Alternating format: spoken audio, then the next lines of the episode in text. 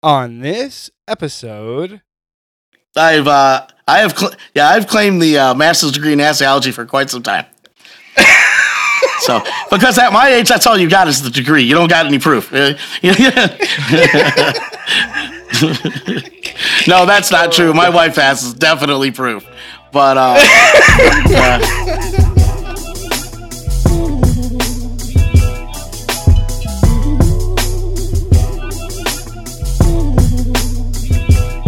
Hello, everybody, and welcome back to another edition of No Country for Old Mark and Juan. I am your host, Mark Pearson, and this is my heavy-breathing co-host, Juan Smith, Santos, Santiago, whatever.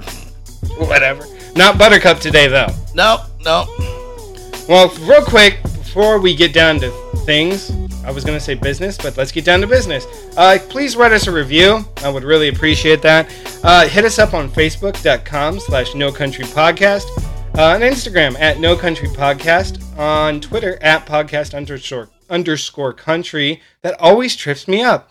You can also email us at NoCountryPodcast@gmail.com, or if you want to be really awesome, you can leave us a voicemail at 346-291-0050. Now that that's out of the way, first I want to give an update. Thank you to everybody, the listeners out there, who gave us feedback or some sort of response on the podcast, the bonus episode we did a couple weeks ago about abuse.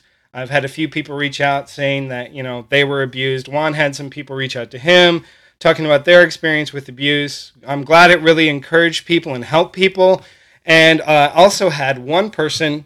2 days ago, actually, or 2 or 3 days ago, send me like an article, which I will put in the show description. Just I thought it would be a good thing. It's about abuse, and this particular woman's experience was eerily similar to mine. So we really felt like, you know, we had this sort of common bond over that. She explained how she had gotten married and her ex-husband was fine when he was on his medication, but when he wasn't, he got very verbally abusive.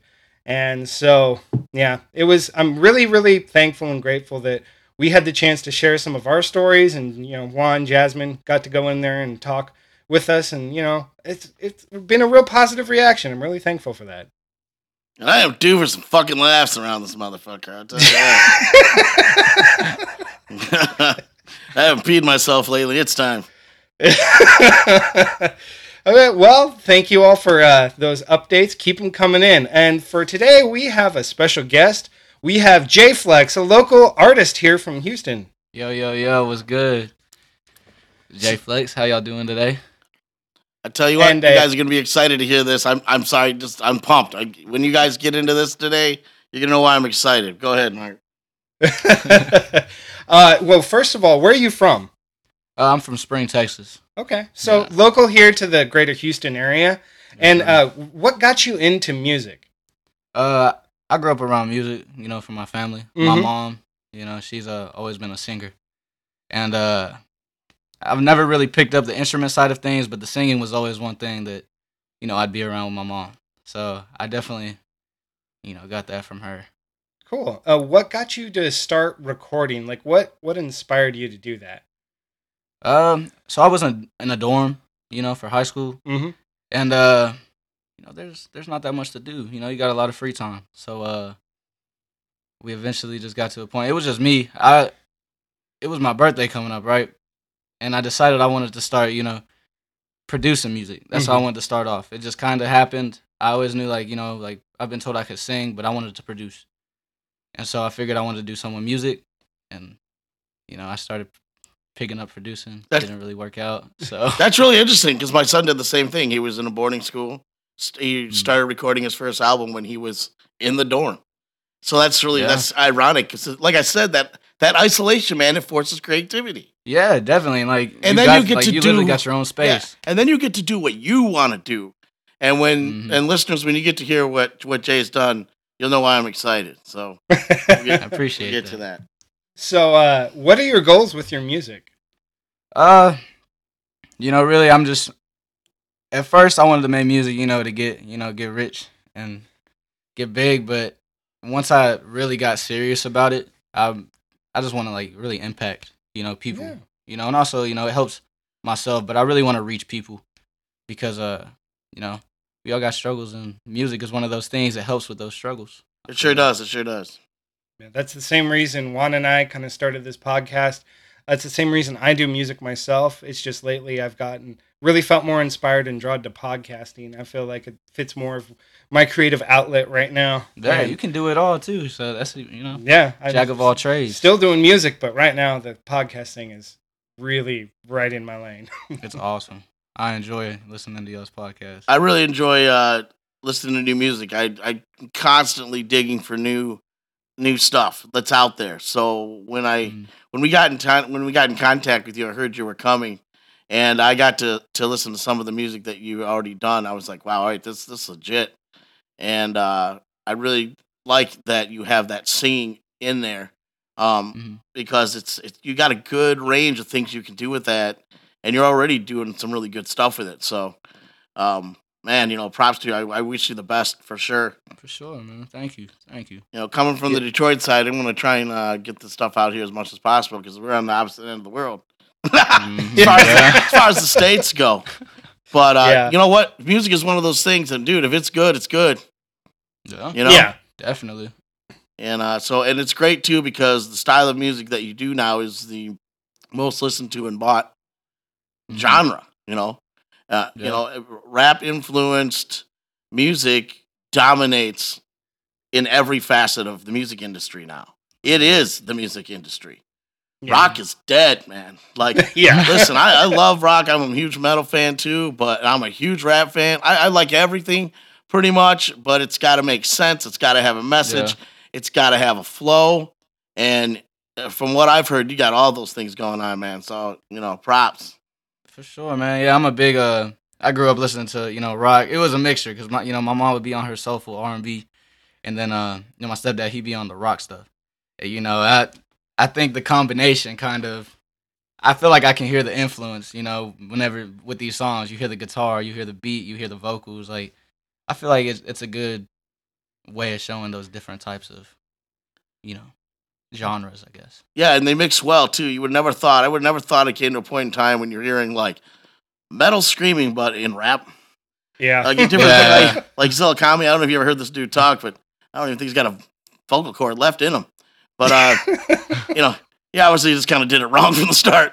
But I mean, like, I'm just saying, and not all of it's good. Not all of it's good, but there are people that can pull those things together, and a little bit later, we're going to demo one of the tracks so you guys can hear what we're talking about. But what I like what you do, Jay, is you got that real good vocal voice, man. And I'm glad that you didn't just go. I know everyone has a tendency a lot of times when they get like into the like rap genre, like to, you know, they just want to stick to that. And I think you did a real good balance between like rap vocals versus singing vocals, and because you have real good clean tone because. Nowadays, you got so many people doing auto-tune, you know, that's going to make you pop. That's going to make you stand out, be different, because you can actually sing. He can actually sing, people. Believe it or not, there are people out there who can still do that shit. Well, I've had people come up to me just like, you know, about my music asking, because I use a little bit of auto-tune, you know, it really does help. But what I'm saying is you're not using it to the extent where it's completely distorting your voice. Yeah. It's not like the robot. No. It gives every word is going up and down. Right. Well, what you got is it's like that sweet spot where it gives a little reverb, like it draws out the tones, but it's not changing your voice. You know, it has a real good feel to it. Exactly. What's crazy is I started off with, like literally the first song I made, well that we dropped anyways. We started off wanting to do some, you know, some lit shit. It was like, you know, you got Lil Pump, you got all them. It was, you know, supposed to be just stuff like that, you know, and I love some Lil Pump. I don't care what anybody says. Hey, man, you can really turn up to that stuff. Oh, hell yeah. You really can. And, like, I wanted to just be on that lit scene, you know, but, I don't know. I just couldn't. Every time I just, man, I don't think I got the voice for this. Like, it would never sound right. So eventually, like, we would do it. We'd be like, oh, this is great. But, like, it got to a point, you know, that's where I told you, like, where it kind of got more serious. It's like, I want to make, like, a full, like, song, you know, with meaning, somebody can really feel, you know, with the vocals, the singing. It's just it's a weird transition how it worked out. Well, the thing is too is as an artist, you know, a lot of people you've got to find what you do best, like your niche, what makes you different. But like you go with what your gifts are, you find those gifts, you hone those gifts, and that's what makes you special. Otherwise, you just end up in the mill because there's a million people now trying to do this. You want to stand out. Yeah, so you want to be able to separate yourself from the crowd. And who does all of your backbeats and all that? Do you write all that? Like the beats? Like the beats tracks and all that? Oh, no. Actually, so I have a shout out Fofo Prod. Fofo Prod, me and him started this whole thing together. He hasn't produced all of our, all our material, but he has, YLRGT. We've some of our big songs, he's been the producer behind those. A lot of the other times, we'll go to YouTube, find a beat off there, and lease it. But we're trying to start having our own, Fofo Prod exclusives. Yeah, and that's the thing is it does take time. Like this stuff doesn't just happen overnight unless you just happen to know the right people. In actuality though, the nice thing about the internet, about the media, about a podcast even is it can get it to that right person. Yeah. And then, you can move from there. But a lot of it's like putting in that footwork, figuring it out, figuring out your style, figuring out who you're going to work with. Because a lot of times, I think long term, like, is this someone to be working with for years? And you don't want anything that's just going to be here today, gone tomorrow. And that's hard to do because there's a lot of that too. So, it is what it is. It's a lot of work too. It's like people think that making music is just all about, like the flash and the money and being on stage and, rolling in the clothes and everything. But honestly, I guess that would be like a nice thing to have, in the end, but it's a lot of work to get there. There's a lot of work behind that stuff. And a lot of that stuff too is persona, you can't, like a lot of these guys, will put themselves out a certain way. And honestly, you can't live that lifestyle and be successful in music. You got to pick one. Yeah. You know what I mean? Like you can't be a rolling active gangster and then be making music. Just ask 6ix9ine, Yeah. don't cross the lines and get that shit fucked up because now they're watching you, man. Yeah. So what else did what was that other track? The second one? Without You. Without You, yeah. Yes, sir. That's the one we're going to put on the end? Without You? Is that what the track you're going to roll on the end? Okay, because I want the listeners to make sure that when you get to the end of the podcast, to listen to this full track, Without You. The lyrics are, if you can't connect with the lyrics in this song, man, you don't got a soul. Basically. Up, right? Every dude has been there. And it's the other thing I like about your music, Jay, is it's definitely masculine. You know what I'm saying? It doesn't have that feminine twist that a lot of people feel is necessary now. I don't know why, but anyways, it comes from a real a deeper level, and that's what makes it sound definitely more appealing to me, because as a man it's like it's more than just some surface shit. It's obviously you've had some been through some things and you have some feelings and you're able to put that in your music, and when you can get us as listeners to go in and feel that with you, that's why I listen to that track about 5 times a day. I shit you not. Ever since I was able to hear that track, Mark sent me that track, Without You. I roll that shit at least 5 times a day. I love to hear it, man. Yeah, man. I was told the other day, I can tell through your music you're very emotionally connected. And that kind of made me sit back and they found that attractive. Yes. And I didn't know that was, I was like, oh. Wow. No, because there's, real men are emotionally attached. We are. Yeah. You think about people that I really liked, vocalist from Stain. He was the most masculine dude ever, big fat dude up there sitting smoking. Singing these, love songs, but from a dude perspective, right? It never came across that way. And, it's nothing against the, half dudes, but, I don't know, when I hear that from your perspective, it just reaches me. And I mean, I'm an old motherfucker. I'm not even supposed to like your shit. You know what I mean? But, hey, you can't help it. I swear, I'm telling you can't help it, man. So, who else did you want to plug? I know you got a bunch of people you work with. Oh, yeah. Well, I started off, Fortuné, Fofo Prod, AJ, that's my we lived together in a dorm for, you know, we've been roommates. He's got to witness the whole thing, you know, and he's also, you know, he's an up and coming photographer. So well, that's a nice that's that. A nice connection too. For sure, for sure. Then got my buddy Mud, you know, Corbin, Z Rock. We all grew up over here, you know, together, growing up in Houston, the Spring, Conroe area. So, and then Joshay DeWayne, KOA, aka the King of Acoustic. We got Steven, or Zigzag. Those are my buddies from College Station. We're actually trying to start up some, you know, it's a group of talented guys over there, and we're also trying to get Bryan, Texas, on the map as well. So you've got a group of different artists. You guys all working together and trying to help each other out and grow together. Is the type of deal you got going on? For sure, yeah, for sure. We all want to work together. Over in Conroe, though, we got Juice, my buddy Marcus. You know, it goes by Juice. Shout out to him, Doughboy, and then Il Cosmos. You know, we're all trying to make a name for ourselves in the city. So I think that's really smart, though, that you guys are all working together. You know, because a lot of times guys work against each other. It's like, dude, you're fucking each other up, man. Yeah. You know, just, you know, try and bring it up together, man. Let's do this together, you know, because then you go out, definitely. You got a whole show. You know what I mean? You got the whole thing going on. So, and then again, you can also put your city, your place on the map, your people. Definitely. And that really helps because now today, the way things are set up, that also means you guys can get the money when it gets to that, you know, to that point that you know, because back in the day, it wasn't that way. So, yeah, it was always beefing with one another. Yeah, you know, and everybody was, you know, trying to outdo each other. You know, come on, there's plenty of love out there for everybody. You know, if your stuff's good, well, I'll listen to it. You know, yeah, man, you want a shout out? All right, yeah, send it my way. I'll put the link up. That's right. That's right. You know, that type of stuff. But yeah.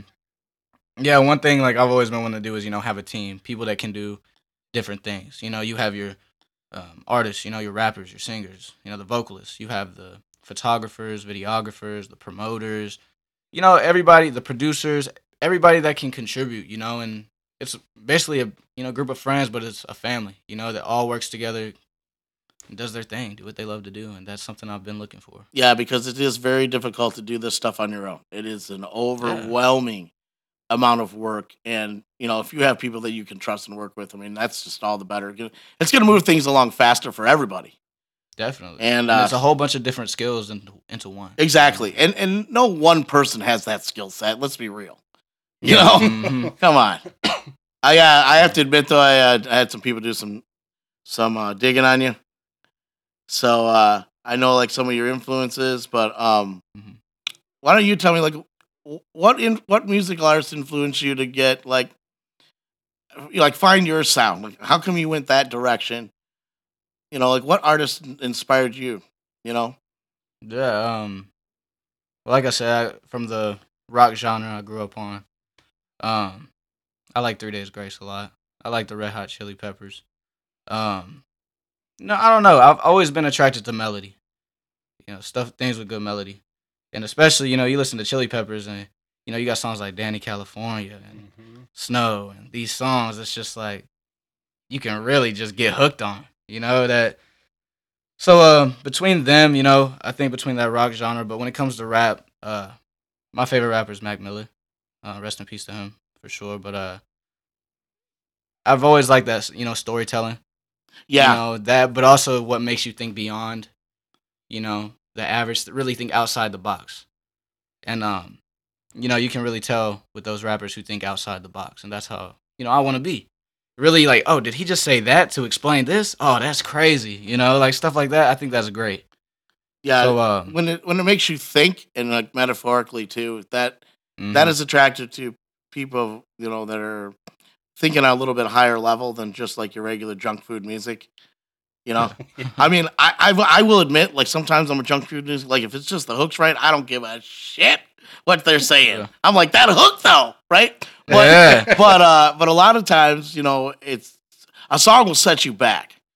And that's the song Without You. That was one of those songs. Like, the first time I heard it, I was ready to just hear, like, maybe a good beat, some good surface shit. Dude, we were in the first fucking 20 seconds, and I'm like, oh shit! this is on a different level. I honestly did not expect that because it seemed really mature for the time. Like how could you get to that maturity level of music that it seems like so quick? Because you're not even that old. Like how did you? It's almost like you were able to take your influences. Like I knew that you had an influence from Mac Miller, and but I could see that. Because you acquired that kind of maturity in the music quick. Yeah. But, man, props to that because, you don't got to sift through all that other bullshit. Yeah, yeah. Now that I think about it, I believe it was summer 2017, 18. Y'all know Juice WRLD? That album, Goodbye and Good Riddance. That was a tough summer, for me and the boys. And that was the one album that we would play from track one to the very last and like over. And that's when now that I think about it, I remember like, I was like, cause that, melodic stuff, you have Lucid Dreams, like All Girls Are the Same. Like these songs that are very, like the hook, like the verses are good too, but like that hook is what really gets you. And like, I remember listening to that album and also Post Malone's Stoney album. That was a great one. Oh man, I'm a huge Post fan too, man. Yeah. So, like, between those two, I honestly think that is what really sparked my shift in what I wanted to create. Yeah. I know that, like, when you mentioned Post Malone, when I first heard you, I thought, okay, man, it's not over. Mm-hmm. Like, people are going to catch this vibe of being able to transition that really nice vocals with the backbeats, with the rap and everything. And I was so glad that this kind of part of the genre was created. It's still new. And it's not really all that explored yet, but man, it's so appealing to a large diversity of people.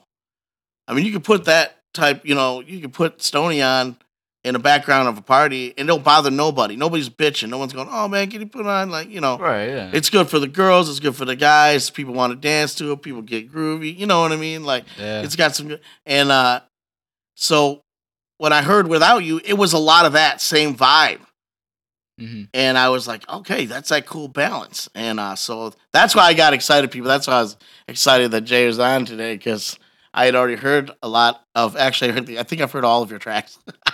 Hey. That's what I like to hear right there. We did some digging. Yeah. And I had people all over SoundCloud and on the internet looking up everything they could find.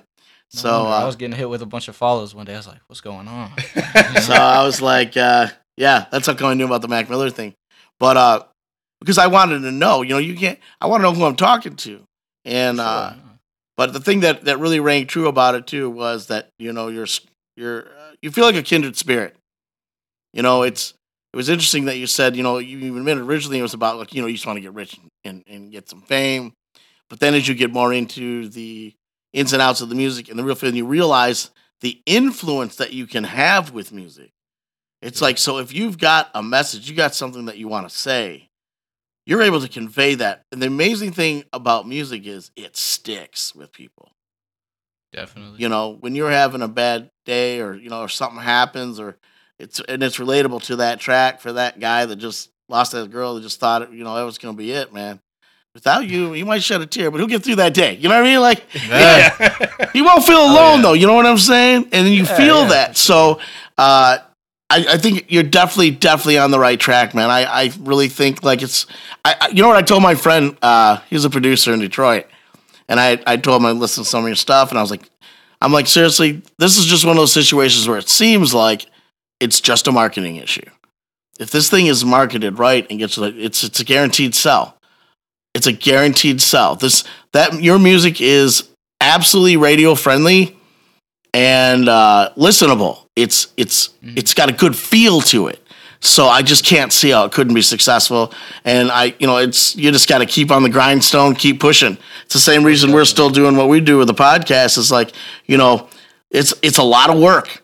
Sometimes you're not getting maybe the response you think you should be getting, or things may not be moving as fast as you want them to, or you missed this opportunity and thought that was going to be something, and, but you keep grinding it out, man. Just keep grinding it out. Got to. Because it's not easy. Especially when people get to the point of touring and stuff, man. When you get to the point of that, Mark's been through that. I mean, That is some grueling shit that people don't realize, that like you give up when you go into music to this level and you want to be that and you're going to be on the road. You're giving up a large portion of your life for your music. You're choosing that this music is more important than right now than having a close relationship with a girl, because I'm on the road 9 months a year. You know what I mean? Unless you can afford to take it with you. You know what I mean? Like, and so you sacrifice a lot. This is not just a game that people think that they can get on here and play and get, you know, and just have it and have it be easy. You know, it's not. So much more too. It's so much more. And like you said, when you're listing all the people that you work with, all the different things that they do, people go, "Oh man, you got to have that and that and that." Yeah. Yeah, you do. Yeah. And you got to know them motherfuckers well enough to trust them.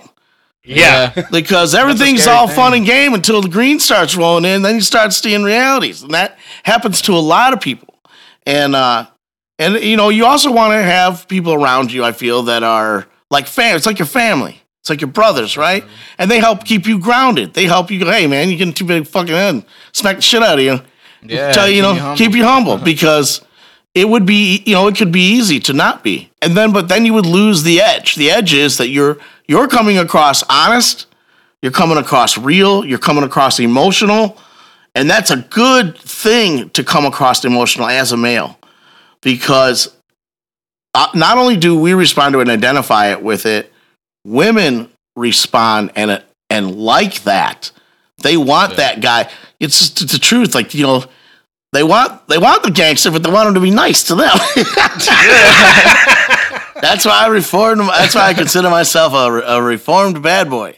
Because I was just a bad boy, I only got a certain type. And when I wanted to be serious, I kind of had to change things around a little bit.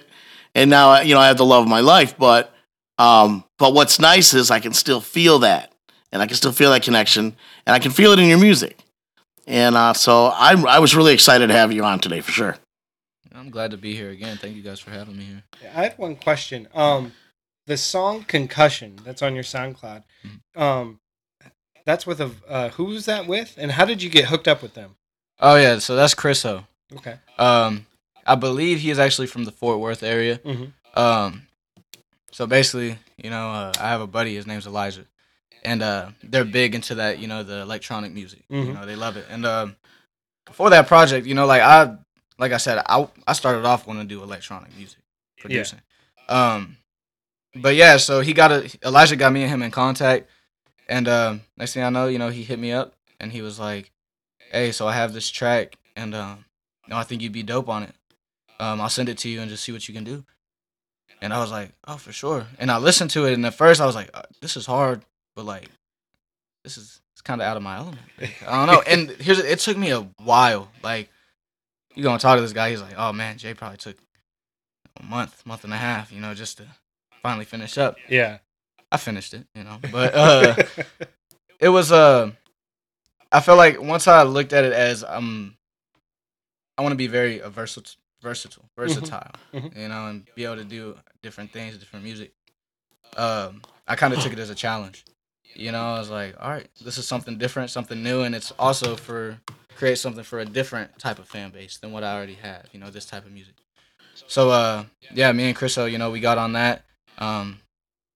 One day it finally just clicked, and it all came, the hook and the verse.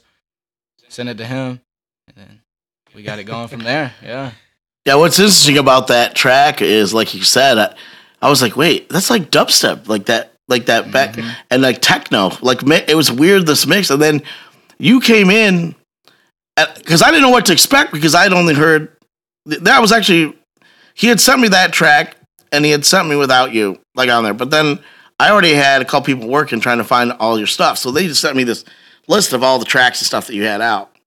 And it was just, I put it in as a shuffle because I didn't want to seem like I was picking anything out. And so that came like halfway through, and I was like, whoa, what the fuck is this? Yeah, for real. Because it was so different. I just shed a tear listening to this, and now I'm over here headbanging. Right, like it was, and then, but then when your vocals came in, I was like, oh shit. Because you did that, you did that so well. Like I was thinking, man, how did you figure out how to do that?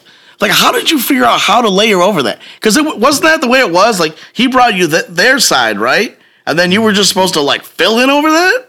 Yeah, he just said, you know, okay, put some vocals on it. That was creative because I was thinking, man, I don't know. I was like, do they have a meeting? How do they figure that out? Yeah. Like, so you just had to figure that out on your own. Okay, well, that's understandable then that it took that long because that was like way out of the box from everything else. But that really goes to show that, you know, you really are trying to be diverse because I liked it too. And I was like, man, he's got, you know, I was like, he's going posty on me. Like he's getting a little of this, a little of that, you know? And, but one day, you know, they're going to say he's going J on that. Going J Flex on that. Yeah. He's flexing. That's right. He's flexing. You know what I'm saying? Yeah, I really love the more electronic genre and all that. I like pretty much all music. That one really stood out to me though because it was so different than anything else you've done, and that was really cool to hear. Because like being a guitarist myself and a musician, I've always tried to like expand my horizons because it can be easy to get stuck in whatever you're comfortable with or whatever you used to do. But I would when I like Juan talked about when I toured with a classic rock band for a while, and I had never played classic rock, and it's a whole different style of play. It's pretty simple. I've been playing for a long time, but I had to learn an additional like guitar style of playing. Like, you know, the chords are modified and you play a little bit differently. I picked it up really fast though. But like by the time I got done, I was like, wow, I had so much fun doing this. I was really thankful that I had gotten out of my comfort zone and expanded my horizons to, you know, do something else. And now every once in a while, like when I'm writing something, I'll like find myself taking like tidbits of that play style and bringing it into my music. So I'm like, hey, this is cool. And so that's cool to see, you know, other musicians doing the same thing because it's easy.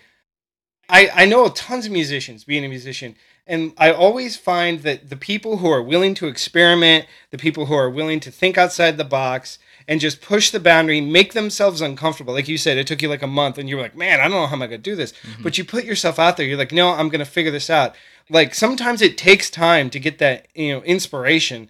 My brother and I have recorded a couple of albums. I've done a few guest spots with a few other bands. I've played with like metal bands, hardcore bands, acoustic bands, singer-songwriters, pop, like you name it. Just, you know, R&B, done it all. And like it's always been super exciting when, you know, somebody new comes along and says, hey, could you put this in there? And I'm like, I don't know how to do this. And then I'm like, okay, I can figure this out. And I mean, there's been several times where like, you know, friends like, hey, you know, I got a beat, put some guitar to it. And I'm like, oh no, I don't know what to do. And just like to force yourself to be creative can wind up being so rewarding and satisfying.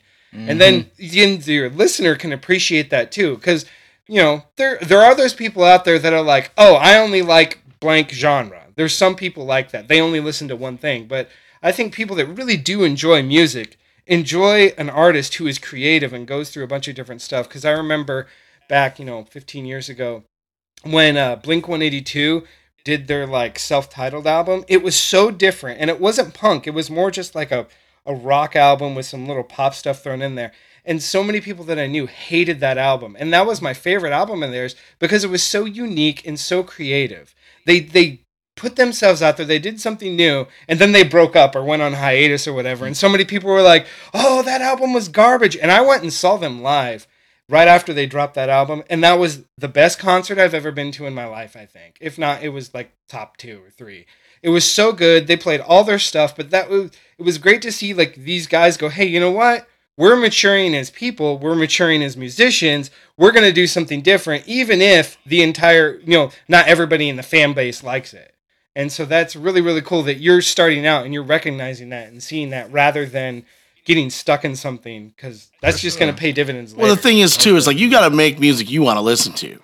Yeah. Like if you don't want to hear your own shit, I mean, people will say like that sounds egotistical. No, but if it's good, you know, if it's good, I want to hear it, then how can I expect you want to play my track 5 times a day if I don't want to? Exactly. You know, I mean, eventually, you know, you go on tour and you do this shit every night, and you're like, I'm good. You know, but I'm just saying, like, for the most part, it's like when you finish a track, when you get something done, you know, you got to really have in that process, have that feeling like, yeah, this is it. This is good. I got a good feel about this. And you will have people that will listen because now things are different than they used to be. When I was younger, you had to hear it on the radio. You had to go to a record store. Like with the internet now, I think there's a lot of people like myself who we're hungry, man, for good music. And we know it's out there. There's a lot of people that are doing it. A lot of people recording them with things like SoundCloud. You can get that stuff out. And we can hear it, and then you can get heard much earlier, and then you can fuel your career with response from your fans, and even get money much faster than you ever could before. You used to have to just basically suck a producer's dick to get an album, like, you know what I mean? Now it's like you can have someone do this that you know. With the computer technology now that we have, in the way that it's affordable now to be able to make a decent recording or even a great recording, not even having to be in a professional studio. Do it in the bedroom. Exactly. Or you can do it like you said, doing it yourself. Like one of my favorite songwriters, Daniel Sahaj Dakotan, he was in a band like 2000 called Ra. And they did a couple of albums. And then he started becoming a producer on his own. And he still puts out his own stuff. And he's now working with Madel Cohen and the metal drummer from Israel. The chick is nuts. So crazy. But he now sings. He's the front man for her band. And it's been really cool over the years to like see that here's a guy who loves music so much. But he found out like, hey, you know what? Maybe it's not being in the front man of a rock band. I can produce it too and then still get, you know, still do that on the side. And he's been doing that now for like almost 20 years. And like you said, you wanted to be a producer, and like the more you learn for yourself, like all you need to do is just get the equipment and, you know, little bit at a time, you get the software. Like when I first got my recording software, I was like so overwhelmed and didn't know what to do. And then I was like, well, YouTube will probably teach me how to use it. Yeah, and then YouTube has everything. For years, like YouTube is everything. So you don't have to like go get, you know, an internship. You don't have to go take a course. You don't have to pay for a course. You can learn all this stuff because there's other people out there just giving away the information for free.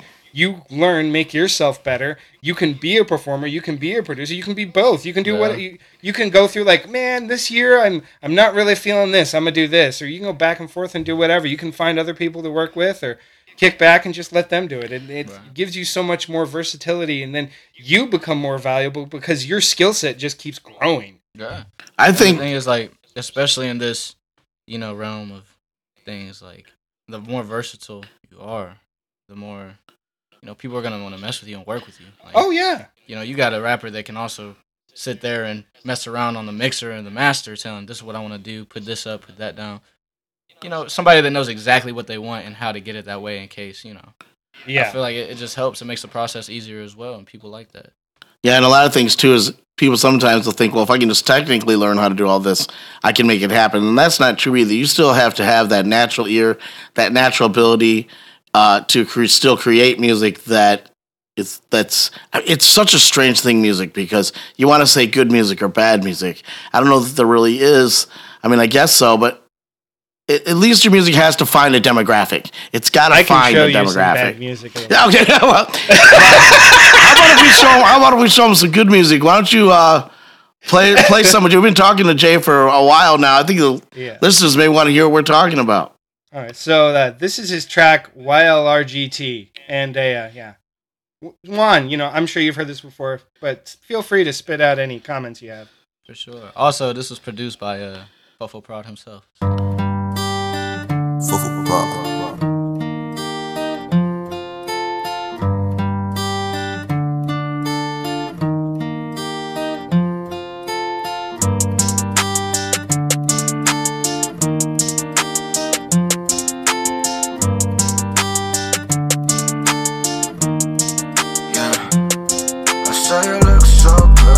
J Flex, you should come to the city. Let me show you what's good. I saw you look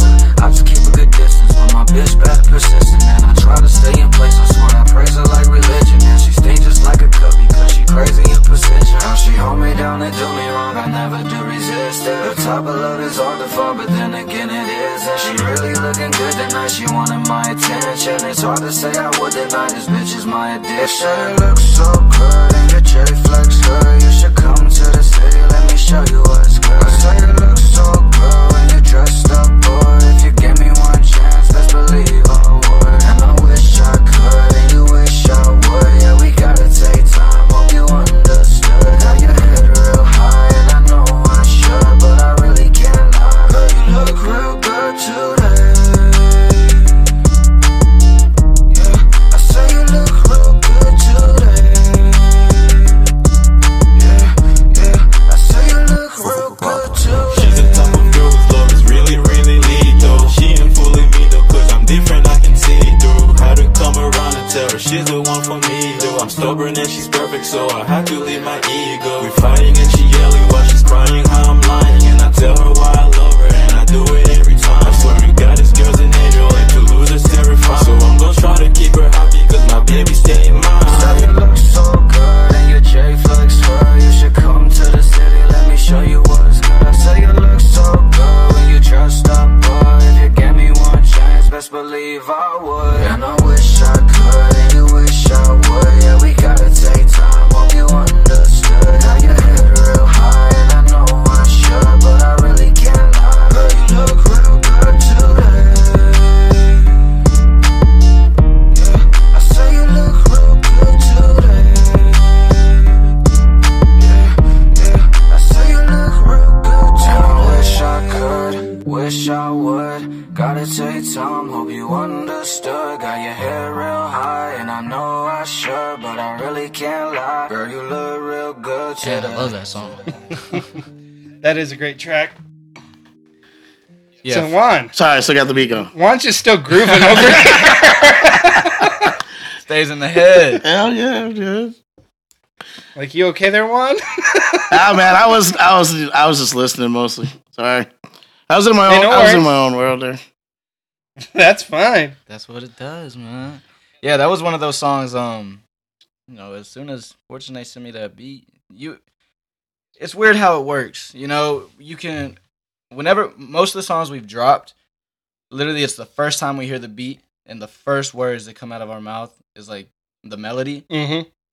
We'll just know, like, all right, we're gonna use this and we're gonna drop it. Yeah. And he sent me that, and then the melody, you know, I say you look so good in your J. I didn't have the words, but I had the melody. And then, you know, once we had the melody, it was kind of game over. It was like, all right, we're doing this, and it worked out pretty nicely. Oh, that's usually how I liked the intro with the acoustic. Mm-hmm. That was dope, man. I like that. And those guitars, they always give me. I'm a big, you know, I use a lot of, you know, beats with guitars in them. You know, so that's a really good feel. Like I said too, that's another one that's like, dude, how can you not? You on a date, right? And the girl sitting next to you, and you putting that shit on. Yeah, you get laid. Yeah. You getting some ass. Thanks, J Flex. And then she's going to want to buy the merch. That's right. That's right. Dude, I'll definitely get some J Flex merch, man. We'll talk. Sounds like a plan. Hey, if you just give me the links, I'll put links to your SoundCloud in the show notes, and then links to your merch in there too. And that way, anyone who hears it can go find it for themselves. You can go buy whatever you want too. Support them. For sure. I appreciate that. Yeah, that's a fun track. Yeah. For someone like me, it makes me feel young again. Yeah. It's one of those, like, it's a pre-diabetes like song.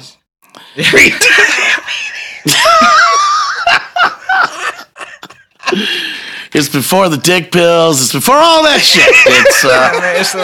It's when everything worked and you were good. You were ready to go and do the show. So.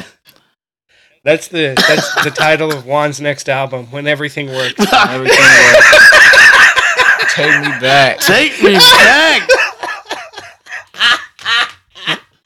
Man. We're going to have some Flexagra coming up soon. That's right. Sounds good, man. For sure. Dude, I got to tell you something happened to me this week, man. Just say it. All right, so last week I took Jazz on a date. And mm-hmm. We've been married for 6 years. We've been on like no dates. So I took her to an MMA fight because this girl that we know that I grew up with, her mom well, no, her kid goes to a school, and somehow my sister called and she said, "Hey, I know this girl's going to be fighting this weekend in Detroit." And she's like, "You want tickets?" And I was like, "Yeah, shit, man, I'll get tickets." So I was like, "Hey, Jazz, we're going to go on a date, and I'm going to go see some MMA fight." And she's like, "All right." And I'm like, "There's this girl that my sister knows is going to be fighting." I was like, "All right." So we go to the fight, whatever. Dude, straight up, though, she got her ass kicked. But anyways, that wasn't the point. The point was she survived, and hopefully she'll keep going. But the weird thing that happened was we never go out, so like we dressed up and everything, which was really odd for us. But anyways, there was this. We were sitting in really good seats because they were like the seats for like family that we got the tickets, right? So, and I'm sitting on the end of the aisle. There's this dude sitting straight across me on the other end, on the other side of the aisle. And these are the guys that sitting here. They're all like fighters that just aren't fighting that night. They're just watching stuff. This guy is a fucking monster. He's like 6'4", 6'5", like a good 240 of just. He looks like he just eats roids, right? Yeah. And I'm like, man, he's gonna be definitely fighting in the heavyweights, right? So I'm not thinking much of it. I get up to go to the bathroom as I always do, and Jazz goes up to the bar to get a couple cokes. This motherfucker waited till she went up to the bar. Just as she gets the two drinks in her hands, up the dress, raw ass, just grabs her ass. Hold up, pause. What? So I'm like, in this day and age, motherfucker. So I'm like, I come back, I sit down. She's all upset and shit. And I'm like, what's wrong? She's like, "This some guy just like grabbed my like ass, like up my dress, grabbed my ass." I'm like, "What?" I'm like, "Who?" I was joking. Like, I'm like, "Did you thank him?" Like, you know, I was like, yeah. Like, you know, but then she's like, "No, like, I'm serious." I didn't really think she was serious. And I'm like, "What the fuck?" She goes, and then she turns and looks straight across at me, and it's that Neanderthal motherfucker. And I'm like, man, this is one of those moments. She's like, "Please don't say anything." And I'm like, "Okay, honey, I won't say anything." So as soon as she let go of my arm, I've got to walk over, and I was like, how am I going to deal with this? Because I'm like, this dude's so big, right? I can't hit this motherfucker hard enough, probably to knock him out. Yeah. So I'm like, I know. I'll just get close. That way, if he tries to get up, I'll just choke his ass out and kick the shit out of him before the security comes and kicks me out. But then I'm like, I really don't want to fight this dude at all. Because if it goes south, I'm a dead man, right? Yeah. I know my limits. Listen, I got pride, but I'm not stupid. So I'm like, "Hey, I know what I'll do." So I walk up to him and I go, "Hey, man." I get down. I'm standing. He's sitting. We're like the same height. Yeah. And I'm looking in the face. You know, got the finger out, and I was like, "Hey, I would really appreciate it if you could keep your hands off my wife's ass." And he just looks at me like, "What?" And there's this girl sitting next to him. It was this date or whatever. I said, "Are you with him?" And she just looked at me. I said, I want you to know something. You need to watch your drinks because he might Bill Cosby you." And he just, yeah. And I go, "Because your man's a hoe." Couldn't even wait the 3 minutes. It's obviously, you know, saw my wife and then just went. He's like, "Dude, I don't know why you would say that. Why you would say that?" She's like, "She must have mistaken me for someone else." And I go, "Mistaken you for someone else? Look at you, man. You're a goddamn Neanderthal. You're the biggest motherfucker in here. She didn't mistake you for someone else, you dumbass."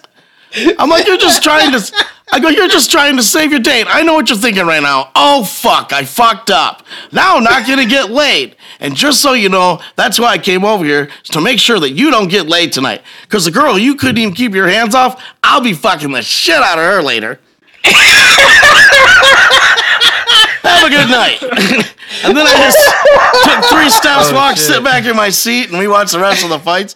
That bitch, as soon as I said that, man, she crossed her arms, crossed her legs, and shut that pussy down. It was the best revenge ever.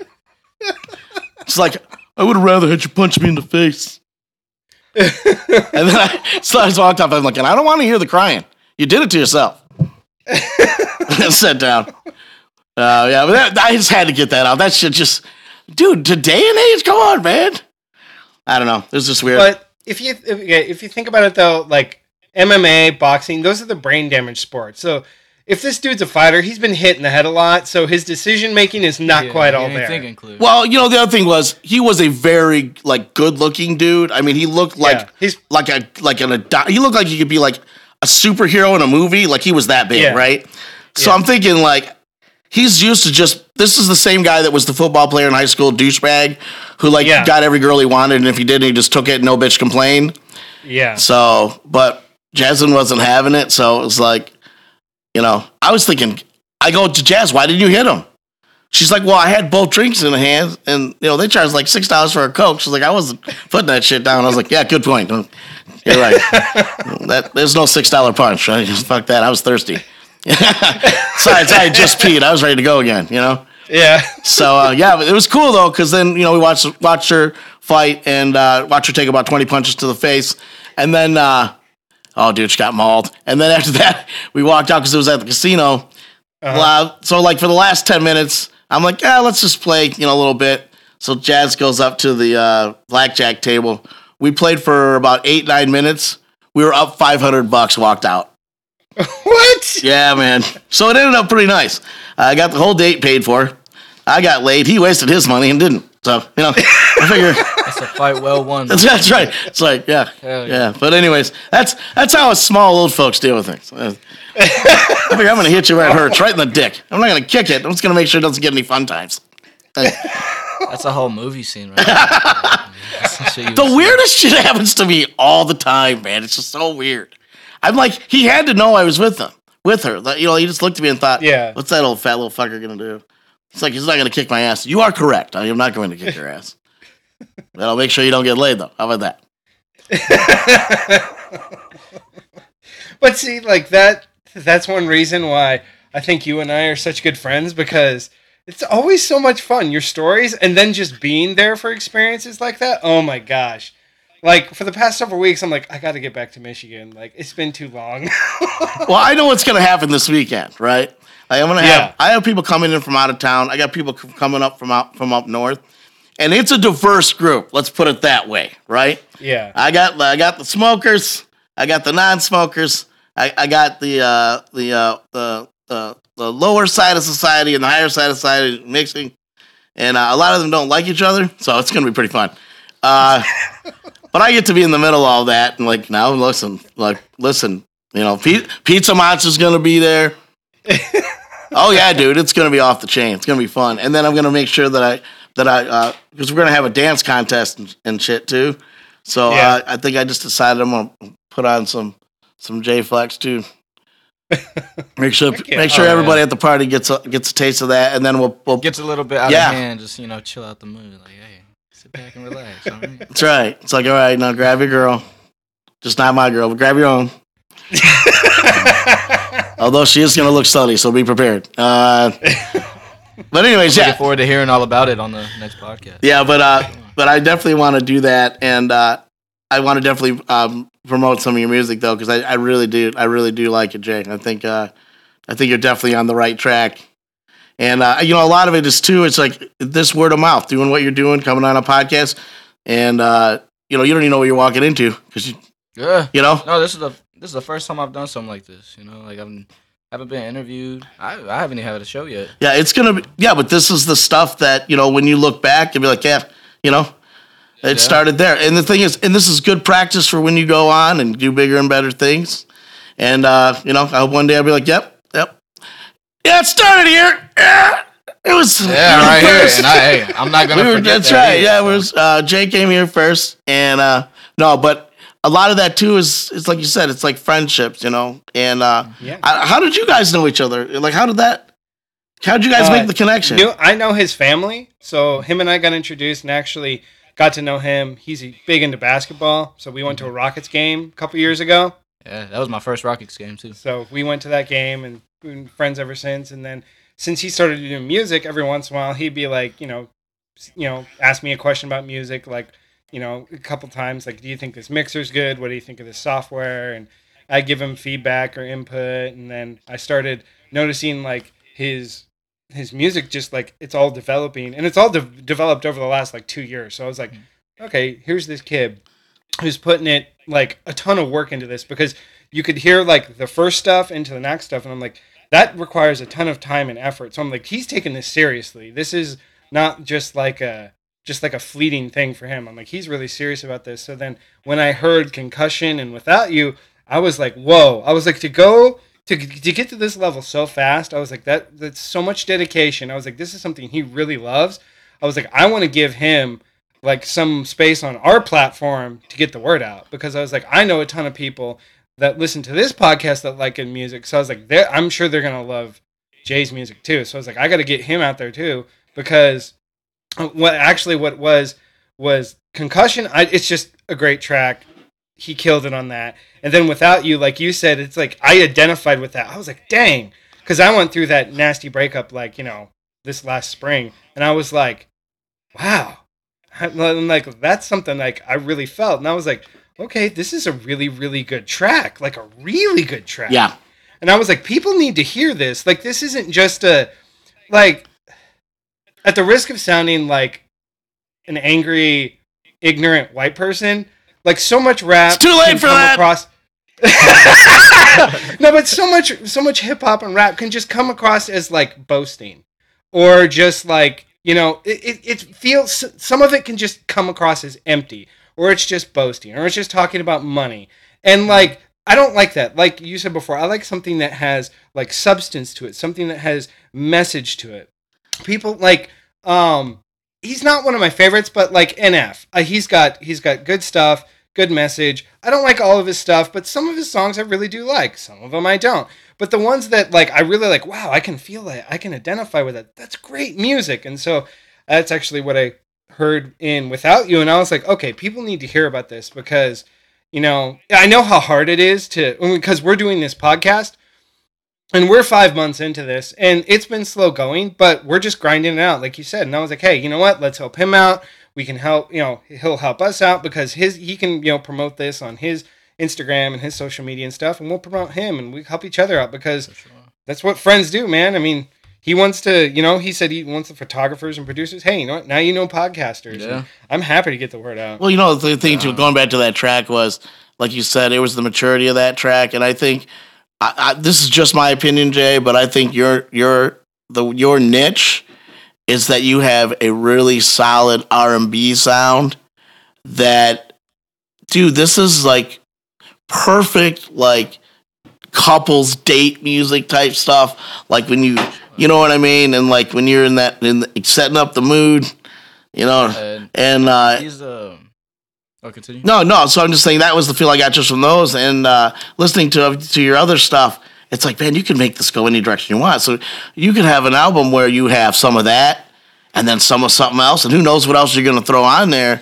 So it's not going to just be like just a ballad album either, or just a rap album, or just whatever. You know, it's going to have more substance, and you also have the talent to do it, where a lot of people don't. Oh, shit. Nice. So I think you have the good balance between the ability. You realize early that you need to have an organization. You need to have people behind you. And so I think you're doing all the right things. And, I hope that continues to blossom, man, because it's kind of like a risk, you know what I mean, that people take. You know, a lot of people get real comfortable in doing the regular paths of life. You know, one, you do this, and then you go to college, then you get a degree, and then you do this. And like, to be able to not only have the drive to do something different. I mean, honestly, if I felt like you didn't have the talent, I would just tell you, because I wouldn't want you to waste your time. But, and not that my opinion is all valuable, but I can tell you, I listen to a lot of music and a lot of people, and I can tell you, I feel like I really know what sounds good and doesn't, or what will appeal to at least a certain demographic or a large number of demographic of people. And I just feel like your abilities and what you've already put out, it's going to be able to reach not like just one niche. You don't have just a niche. You have kind of an ability to go everywhere. And, and if you think of it in those numbers, you know, if you down the line, if you're selling albums, right, and you can sell 20,000 to this type of people and 20,000 to that type of people, but then you're doing it to 15 different, you know, demographics of people. You know, those numbers start to roll and start to become something. And like he was saying about talking just about money. Like, listen, I love some just junk stuff too, you know, mm-hmm. like we were talking about. But I also really turn up to. Yeah, well, you know, I love, like you were talking about Lil Pump earlier, I think it was before the podcast. I'm like, people think he's an idiot. I think he's a freaking genius. He may have made some mistakes, but dude, he was only 17 when freaking had his first, you know, shit going. Like, that's crazy. Mm-hmm.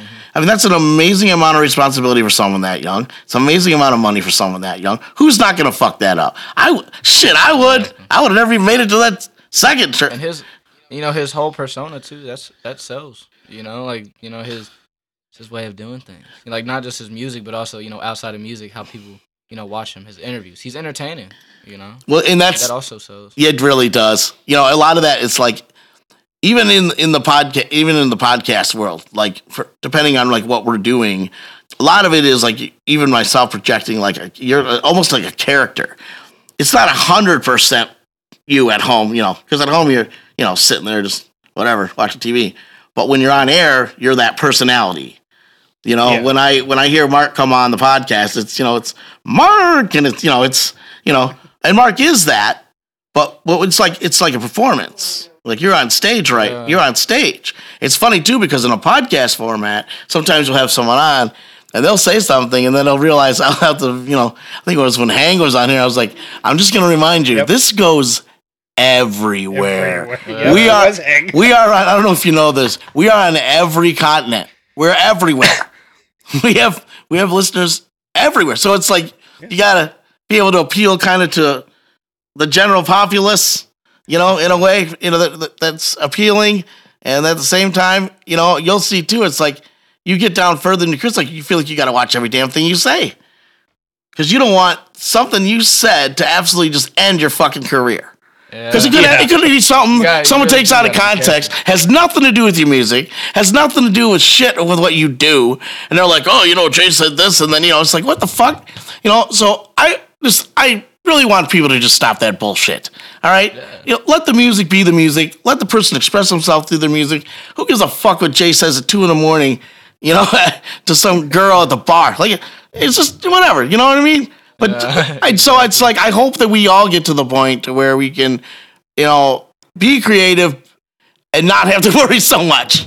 Mm-hmm. Yeah. Because I get edited sometimes, you know, time to time. Yeah. Really? But I think I've been getting better at it, though, I think. I think I get less edits. No, you actually do get less edits. The first, like, 10 episodes, it was like, I had so much editing work. I was like, and I remember, like, when we were doing, like, episode 5, 6, and 7, like, before we would start, I'd be like, okay, Juan, knock this off. And you'd be like, okay, I got it. And then, oh, God, Juan, no! Like, you're killing me. You're giving me more work to do later. Yeah, Jay, at least you get to go in the studio and work all that shit out and come out with a finished product. I gotta come out here after taking care of 5 kids all day. Who knows what the fuck I'm gonna say? I might lose my shit. Fucking finally get some nachos. And your wife steals them. You lose your mind. Like that. That shit's real. That is not. That's still like the best bit we've done. I think that's my favorite bit. Anyway, like, it was just so spontaneous, off the wall, and like the way you came unglued is just hilarious. The only thing I wish I could have had is if we had been recording that, because like the way she was mocking you during that just made it even funnier. Yeah, she's coming on the podcast. She's professionally shitty at times. So for those of you listening, Jay hasn't heard that one yet. So it's episode 6. Go back and listen to it. It's like 30 minutes in or so. I'm not exactly sure, but it's in like the first half. We're just sitting there talking about whatever we were talking about. And he had, like, gotten some Taco Bell nachos and set them down. So his wife comes in and just, like, starts eating them. And he's like, what? Those are my nachos. And he lost his mind. He went on, like, a 6-minute rant. His nachos. Yeah. And so then she was, like, Then she kept like picking him. Then she's like behind him, like licking your fingers so I can see. And she's just tormenting him. And I'm dying laughing. And he was just, he's like sweaty and red and so mad. It was so I'm getting funny. A little angry right now. Just a little bit. Triggering. Well, she walked in like 2 minutes ago and put her arm out. Now I got to tell you what, this is the shit. See, man, fuck it. All right. So today, right? I get up, man. It's like, 4:30 in the morning, man. I'm cleaning, I'm doing laundry and whatever. Jazz gets the kids to school and everything. So I'm like, I gotta go work. So I was out working in the barn trying to get shit ready for the party, right? And I got a guy coming over working on the tractor so I can cut my damn grass so I don't look like a hillbilly. And so I'm out talking to him. He's cool, I'll do whatever. And then I'm like, oh man, the kids are gonna come. I gotta go grocery shopping today. I got all this shit because I gotta do real shit. And, cause I'm not famous. And, so it's just about the time, right? Where I'm going to get this break where the kids come home. Jazz kind of takes over and like waits for the kids at the bus, does all that. And I get like this like hour break, right? Yeah. She comes out. She's like, I'm leaving. I'm like, what, where the fuck you going? I'm going to get a new tattoo. The fuck? What are you talking about? I gotta go get this apple. I was like, you're getting a what? An apple? What the fuck? So yeah, so she just fucking up ditches me, man. Like 10 minutes from the bus to start rolling home. I'm like, that bitch. So then I'm like, I don't want to hear about this fucking tattoo all day, right? So then what did she do? She just walks in like 3 minutes ago and just puts her arm out. That's basically like, fuck you. Cherry on top. It's pretty cool though. It's not gonna lie. But you got enough, honey, you got enough damn tattoos. Jesus. You start looking like you did a little prison time. You know what I mean?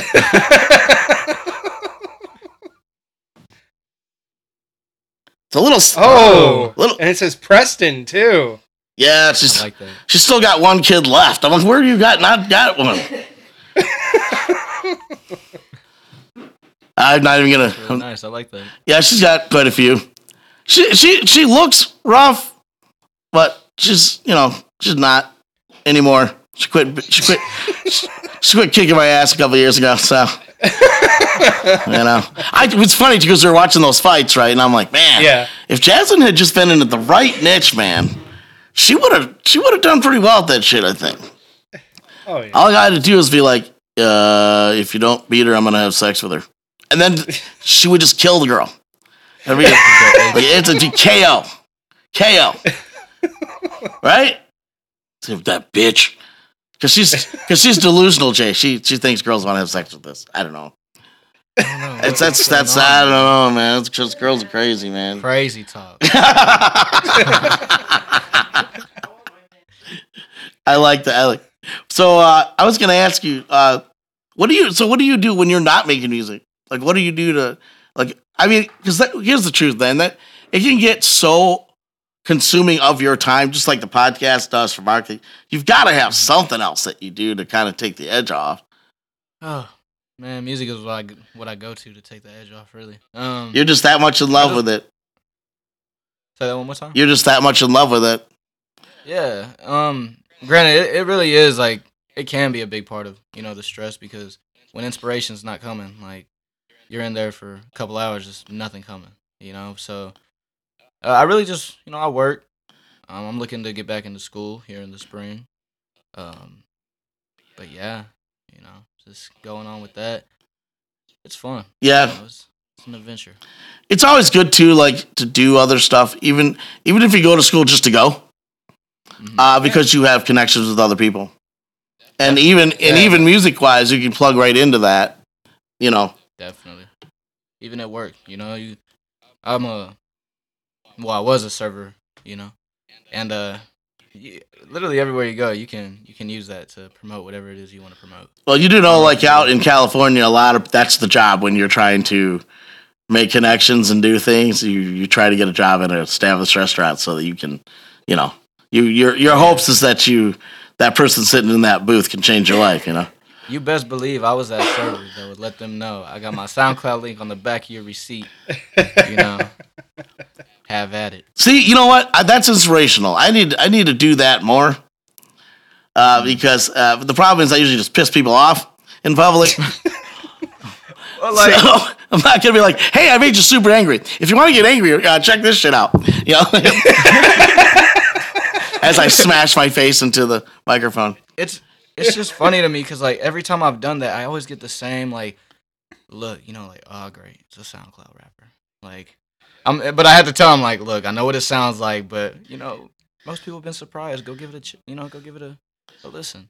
And I actually had one time I had a table with two girls come in, and at the end of it, you know, I let them know, and then the very next day, one of the girls comes in with a group of friends, and I was working a different section, I wasn't at their table, but they stopped me, and they're like, hey, you gave my friend your SoundCloud, but you didn't give it to me. So I was like, oh, I gave it to both of y'all, but here, I'll give it to you again, you know, wrote it down, and you know, I was in there probably just, you know, getting some chips, and they were at the table right next to that station, and next thing I know, I start hearing Without You playing. Like, the whole table just right there, and I'm just like, I told you that was a bitch killer, Jay. And I just hear them all just like, oh, shit, this is him? That's that guy? You know, I walk out with my basket of chips like, hey, man, that's really good. I was like, oh, man, I appreciate it, dude. Thank you. Thank you. You know, spread the word. Isn't that a great feeling, though, when you get that feedback? Because it's like, you know, you put work into stuff, and you hope people will have that response. So, but, you know, but the lesson for me from that, what you did, Jay, was you put yourself out there. You've got to put yourself out there, and for positive or negative. And so, yeah, that's an inspirational thing for me because I need to do that more. Before you sue me, here's my card. We don't have it. Yeah, I was going to say, pretty sure that you and I don't have fans from everybody we promote to. You got to have a certain level of skin, thick skin. Yeah. There have been a few people where I've told, don't listen to my podcast. You'll hate it. Just straight up. I'm like, I'm going to be honest with you. Oh, I heard you have a podcast. Please don't listen. You're not going to like it. Let me just save you the trouble. Mm-hmm. Then they're not going to like it. Then they're going to go dissing on it. That's why I didn't want you to listen to it, Susan. How'd you know? I'm kidding. Holy shit. Write my name. Oh, wow. Yeah. But you know what the thing is, when you're doing anything that you're trying to promote, you really have to believe in yourself, in your people, and trust them, you know, because Mark and I, you know, he's a very busy person. I'm a busy person. We don't get a lot of like personal time. He's obviously in another state. So it's like there's a lot of trust there because we just walk in here and flick mics on and go, you know, and so it's like, you know, you hope that that day Juan's not too nuts or you know, whatever. But I mean, or that, you know, we have some weird, because you always have these, I know I do still, like, because you get on and you're like, man, it's like, that's 2 hours of my bullshit. I don't know if I can pull that off again this week. And then you do it and you're like, wow, that was almost funny even. Yeah. So, you know, and then what's cool is like Mark's trying new things. And I think I really am excited about this episode because I really want to hear eventually like the feedback from it, and because I would really like to have more of this too. Oh yeah, you know, yeah. and as particularly too is as you grow and more things happen for you, you know, I'd like to have you back and be able to talk about the progression of your music and your career, sure. And then you know eventually, you know, it's like. Everyone works together, and you just hope that everybody continues to be, because this podcast primarily is about, like we always talk about silver linings and the positive things in life, but, you know, it really is true, it rings true, because a lot of the stuff that we're doing, it's still work. You know, it's like you said, sometimes you sit down and you know you're under some kind of a time constraint, and they're like, it's the same thing as, like, sometimes I'll get on and it's like, be funny. Fuck. I don't feel funny right now, motherfucker. But, you know, and then... So it's just the way it happens. It's the same way as you get in there like, okay, we need you to be creative now. And sometimes, yeah, just flick a switch. And people don't realize it. It doesn't always, you're not always able to just throw a switch and do that shit that they're counting on you to do. And when you're that piece of the, and you're that piece of the puzzle and it's like, you feel that pressure, you know, but it's great because it seems like you have people that will be patient, you know, that will work with you and make sure that stuff's done right. So I'm excited to play that. When did you, I was going to ask you real quick, sorry to interrupt you, but. No, you're good. So when do you have plans for like a debut album an EP? Like, what is where are you headed? Oh man, I did drop I have one EP out. It's called Tape One. It's just a list of sad songs, but you know, nice songs. But I am wanting to work on some, you know, new projects. Right now, we've really been tackling the singles, and they've been working. You know, they've been reaching close to, you know, 1,000, 2,000 now, and that's a big, you know, for us, that's a pretty big deal. You know, because it's something. You know, people are really listening to it now. We're just trying to figure out when the right time would be to start trying to drop another either EP or no album.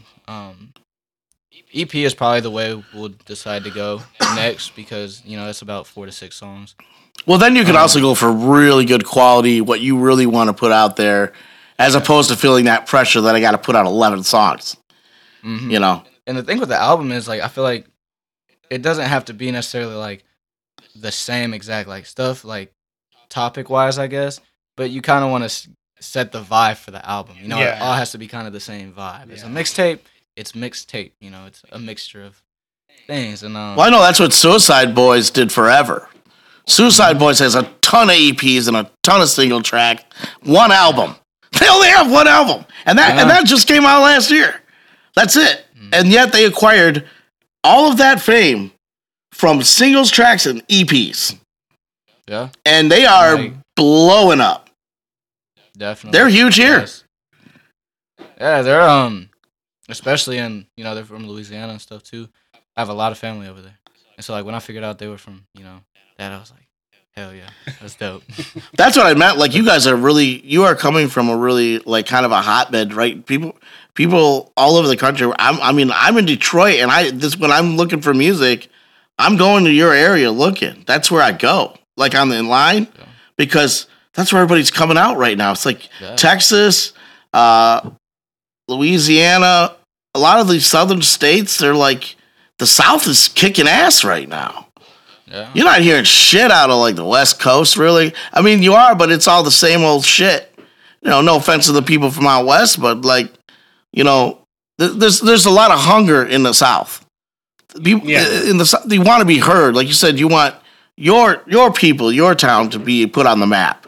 And so you got a lot of guys out there and girls like putting in the work, outworking these motherfuckers really, and so that's why I'm saying like how they did it with just EPs and singles. So you know when you're saying that you're going to go that route, that's probably a really good decision because you can kind of like channel exactly what you want to put out, how you want people to perceive you and your music, and then you like you said you don't feel the pressures quite as much as to have like all this like conformity inside an album. Right. Yeah. And there is something really rewarding about doing an album. I've done a couple albums, but you need to make sure that you have time to do it. And you need to have like a really good idea of where you're going. Like, I'm really glad I did some albums because I've done some EPs and singles, but it was fun doing an album, especially with other people, because you can all come around this one idea and one goal. That's really fun, but you have to have that idea and that goal, and then you have to give yourself time. Because I did one album, we did it, we gave ourselves 2 weeks to record it. We wrote the songs first over like a few months, and then we recorded it in 2 weeks, and we just didn't sleep for like 2 weeks barely. It was just like in the studio almost every day. It was just, it was fun, but it was so exhausting. By the time we got to the end, it was like, it was really struggling to come up with inspiration or creativity. And I remember the last song we did, I was just to the point, like, it's now one of my favorite songs, but I was just to the point where I was like, I just want this over with because it had just been 2 weeks. And so then the next album we did, it took like 8 months because it was just a little bit at a time, one song at a time. Oh, I like this song. You know what? This isn't going to work. We'll scratch that one. We'll put another one in. We'll figure something else out. And we just took our time. And like the EP is fun, and you can be like, there's two different sides of the same thing. Mm-hmm. And so like, if you ever do get a chance to do an album, I totally encourage you to do that because that is super fun, and it's a whole different experience. But don't rush yourself. Yeah, don't. You gotta definitely. That's something you really want to take your time. And one thing I've talked to Fortunate about is we want to be able to make an album. You know, you have your albums where they have, you know, 2 or 3 like songs that just stand out. Mm-hmm. We want to make all those songs stand out. Yeah, you know, they all have to be hits, not just like these 3 were great and these are like they weren't bad, like they were good, but they feel like filler songs, right? Yeah. They don't feel like they're at the same level, right? Yeah, you want it to be uniform. Exactly. That's something that's really like that requires a ton of intentional planning and dedication mm-hmm. and patience, because that's really, really hard to do. Cause like you even look at like great musicians, like I can sit there and tell you like the first thing that comes to my hand is Offspring's Americana album. I think that album is just one of the greatest albums ever produced from start to finish. Every song on there is just top 10, great song, you know, it's just a really well produced, really well done album. But you look at like outside of that album, what did Offspring do that was great? They have a bunch of other albums. How many do I own? None of them. Just that one. Because that one was like everything came together for that one. And there's a few other, you know, artists and groups that I really like that have done that. But typically it's like they come to that point and they make that one album. And then everything else is just like eclipsed by that one album.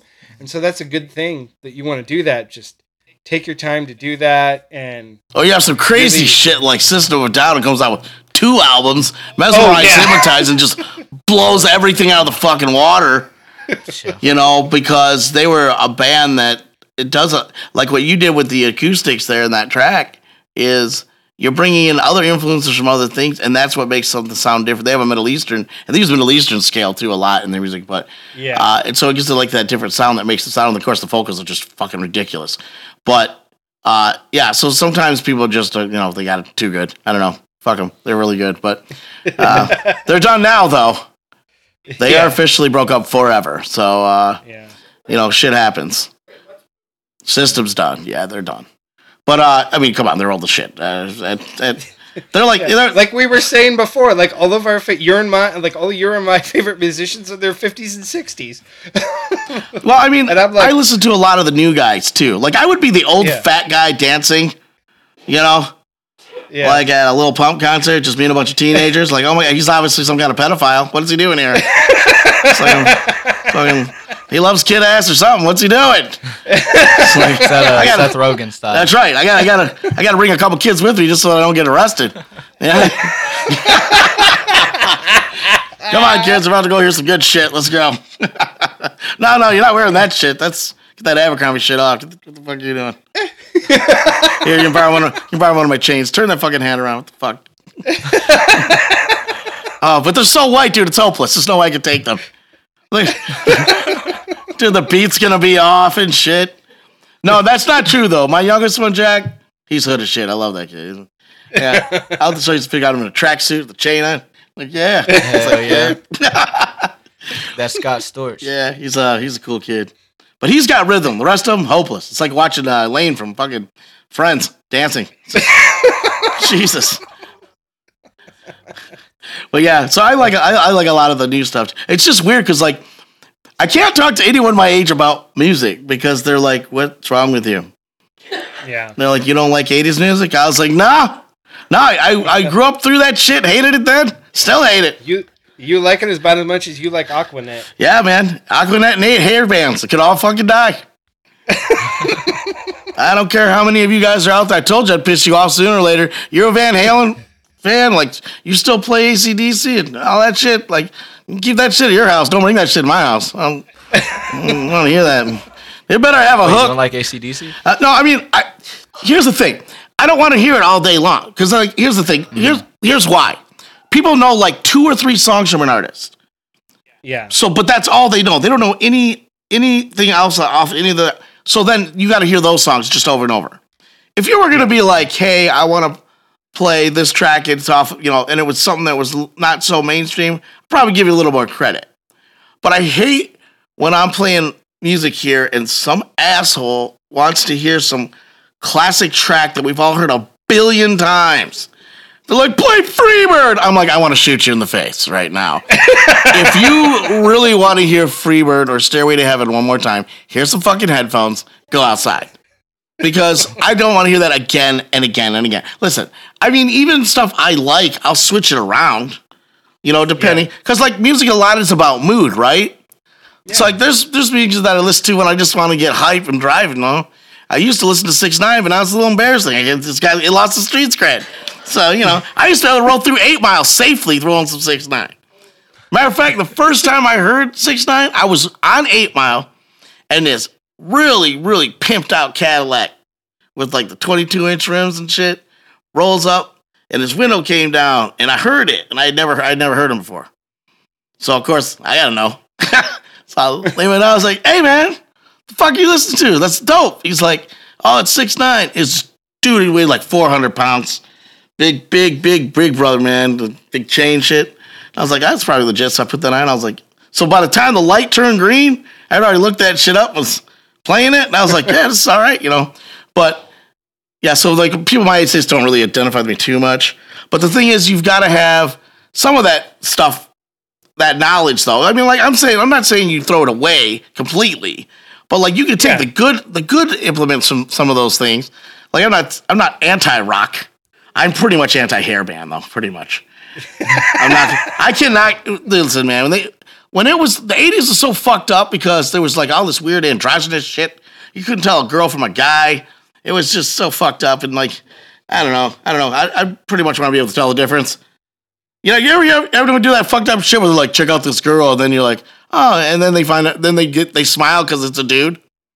Yeah. Right? Because they know it's a dude. Someone tried that shit on me last week, man. Right?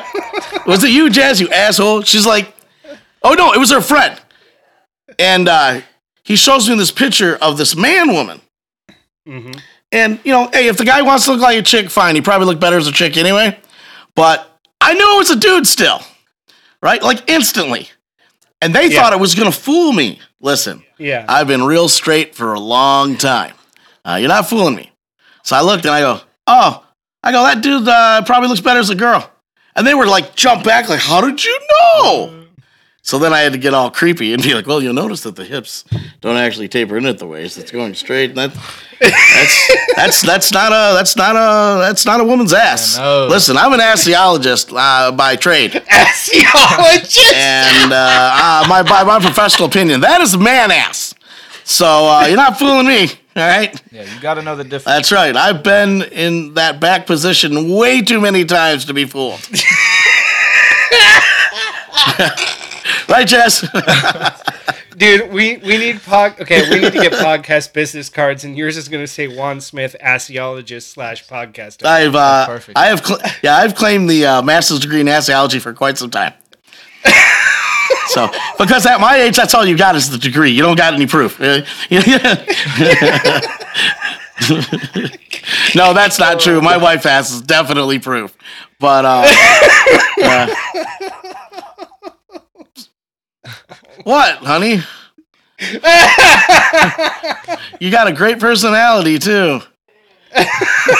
No, she doesn't. Fucked up. Hey, like Mark told you, man, I was real as they come. I told my wife, we were this close to divorce a few times, but that ass saved you. It saved you. And now we're all happy. You're going to hear it after this live stream ends. You would think that, but that's probably not what's going to happen. It's probably the opposite. I love the way you talk shit to me. Oh, yeah, man. It's real. Right, On? You're going to get over that table? Right?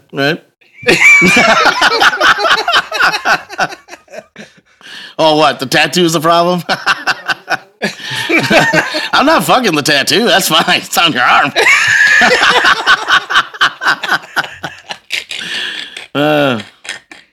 But it seems you like a little pain. Maybe I'll smack it a little bit for you.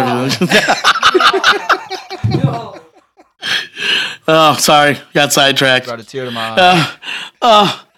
Oh, God. But anyways, I really, really appreciated having you on, man. It was a lot of fun. A lot of fun. Yeah, I appreciate y'all having me. This is honestly a big step for, you know, what we're trying to do. You know, with y'all, you know, being the first podcast I've, you know, been able to do something like this. It's really cool, and I thank y'all for that. And I wanted to remind the listeners too, one more time, another plug for Jay on the end here. We're gonna play out the track Without You. I really, really think you guys need to listen to this song. You won't be disappointed, and you're going to be able to say you heard it first here. That's right. Yeah. So thank you, everybody, for joining us. Thank you, Jay, for coming in. Yeah. Well, and everybody, please go on to our show notes in whatever way you listen to our podcast, whether it's through our website or iTunes, wherever it's at. And we will have it in there in the show notes. You can check him out there. Yeah. And also, one more thing, if that's cool. No, sure. Fortuné, a.k.a. Fofo Prod, he's going to be dropping his first single called Tell Me. And I'll be featuring on that, and that's going to be dropping on all platforms. Ooh, all platforms November 8th. I just dropped my phone there, but no worries. And he dropped the phone with the track. It's perfect timing. Yeah, perfect timing. It's that fire. It's heat. You know, can't hold on to it long. So you said November 8th. November 8th, all platforms. Yeah. All right, we'll check it out. Maybe we'll have you pop in and talk later about that, and see how that's going. Bring him with you. Hey, I'll fly him down from Nebraska. We'll make it happen. Heck yeah. See, that's another place. Oh, see, they can't even get me started, man. Nebraska is another place. People fucking come out of there all the time. It's like, where'd you come from? A fucking cornfield, but you're fucking genius. Oh. Yeah, I stayed there for a year. I mean, it's a whole other story, but yeah, I was over there for a year. Wow. Yeah. It was this music scene's really different over there, but it's popping. I believe it. Like, I'm not even going to throw a popcorn joke in there because that's just... yeah, no, but that was one thing. You got a lot of corn. Just... I was going to make a... No, I was... Can we please edit my popcorn joke out? Jesus Christ. People are going to be... Not now. Oh, not that you've asked me to now. No, you're not. I'm leaving it in. Juan's losing it. He smoked too much and fucking...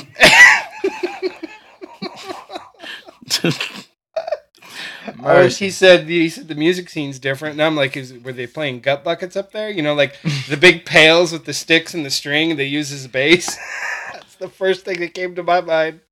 And Juan's like, what is that? Today a podcaster was found shot in a cornfield. Shot in a cornfield. In Nebraska. It was definitely a gang-related shooting. As he was double-tapped to the head. Apparently it was some content about not feeling like they were good enough in their cornfields, and so they made sure that they made that statement. So, and corn huskers. Yeah, that's right. Right. I'm glad I'm way over here in the D. So now I'm expecting a lot of Nebraska to start tuning into this podcast now. I should be checking that out in the analytics. I hope so. All right. Yeah. All right. Well, thank you, everybody. Please stay tuned for a J Flex's track here, Without You. We'll see you all next time. Seahawk Predator out. Bye-bye. Now we ain't much keeping up. I know sometimes that it's tough.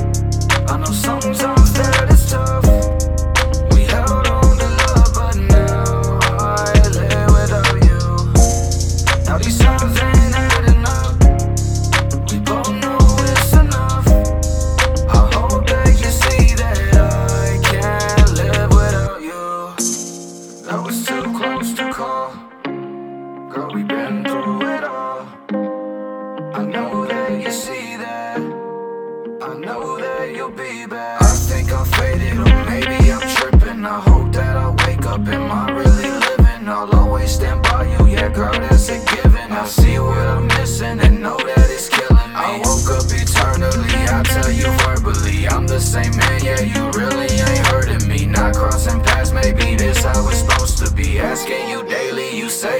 heard of me. Now we ain't much keeping up. I know sometimes that it's tough. We held on to love, but now I live without you. Now these times ain't had enough. We both know it's enough. I hope that you see that I can't live without you.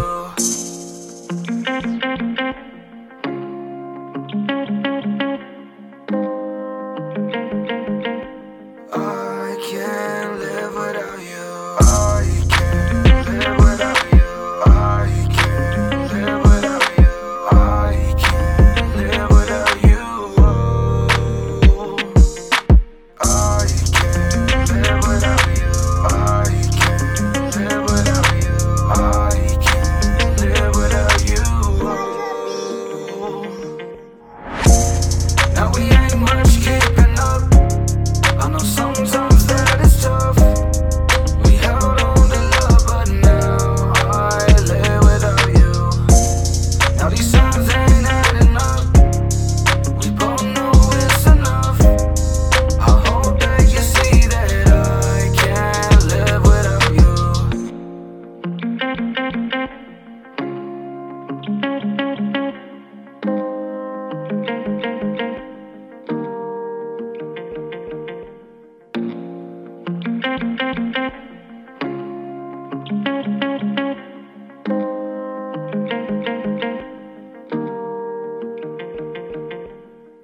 And I'm an anesthesiologist by trade.